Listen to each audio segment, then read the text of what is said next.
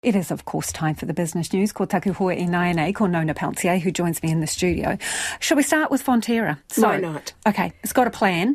$800 million capital return to the shareholders um, from the proceeds of recent asset sale. What are the details? Yeah, so, so, over the past few years, Fonterra undertook to sell off businesses which were non core so it could focus back on its New Zealand business. That is something it did achieve by selling off a variety of uh, large scale assets. Uh, and it also said that it would, when it restructured and sold, it would pay down its debt. It's done that.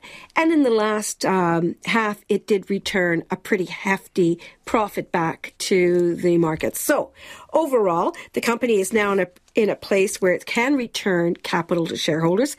They're returning $800 million. They're going to do it by um, basically by returning uh, capital by way of a one for six or one in six share cancellation. So you would get uh, for every one, for every six shares you hold, they'll cancel one, and give you three bucks. So basically, that's. Oh, you're making my head hurt. I know it's it's a bit complicated. Yeah. Okay, but you know what? The details are on our website. You can okay. go and read. Okay, but the, the the the crux of it all is that shareholders are going to get that eight hundred million dollars back, and how they've worked it is that once they finish with all this, they're going to rejig the shares so that everyone ends up with the same number they had before, so their voting privileges and rights don't get deteriorated. That's good news for shareholders. That was one of the big issues. Of course uh, the High Court has to approve it. Shareholders have to approve it. If all the approvals happen, they'll be paid by the 17th of August. And I'm sorry that it's so complicated, but some things just are. Okay, all the dates on the website. Retail spending much weaker than expected in May. What are the numbers? Okay.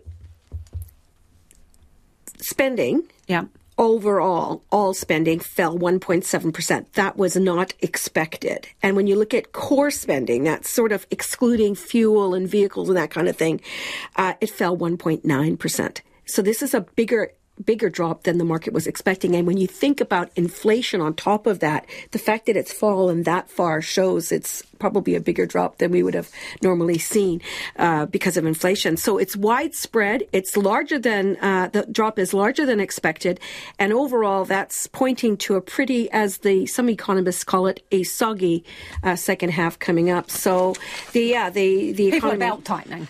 Oh, are they ever? Yes, they certainly are, and uh, some of the spending, of course. Well, it's it's they're sizable drops for household spending. That's all we can say, and it it it does mean that people are not only just taking home less, they're actually spending less. So that's it. Okay, do best work on the market numbers, please. Why don't I try? Let's see. The index fell 0.6%. That's a drop of 75 points to 11,616. The market was a little bit quiet because Australia is having their holiday today. Um, as well. The Asian markets were a bit mm, unsure about where things were going, with three big uh, central banks to talk about interest rates this week coming up. We've got the U.S. Federal Reserve, we've got the Bank of Japan, Bank of England, uh, rather Europe, the European Bank, and uh, so our dollar is steady 61.2 US cents, 90.8 Australian, and 48.7 British pence. So we're going to be hearing from all of them. We're also going to have some US inflation data. That's also going to give us an, some kind of a steer on where the market is going. Overall, though, it's a lot of uncertainty out there. Thank you, Nona. Ka kite, Nona Pelletier there with Business News.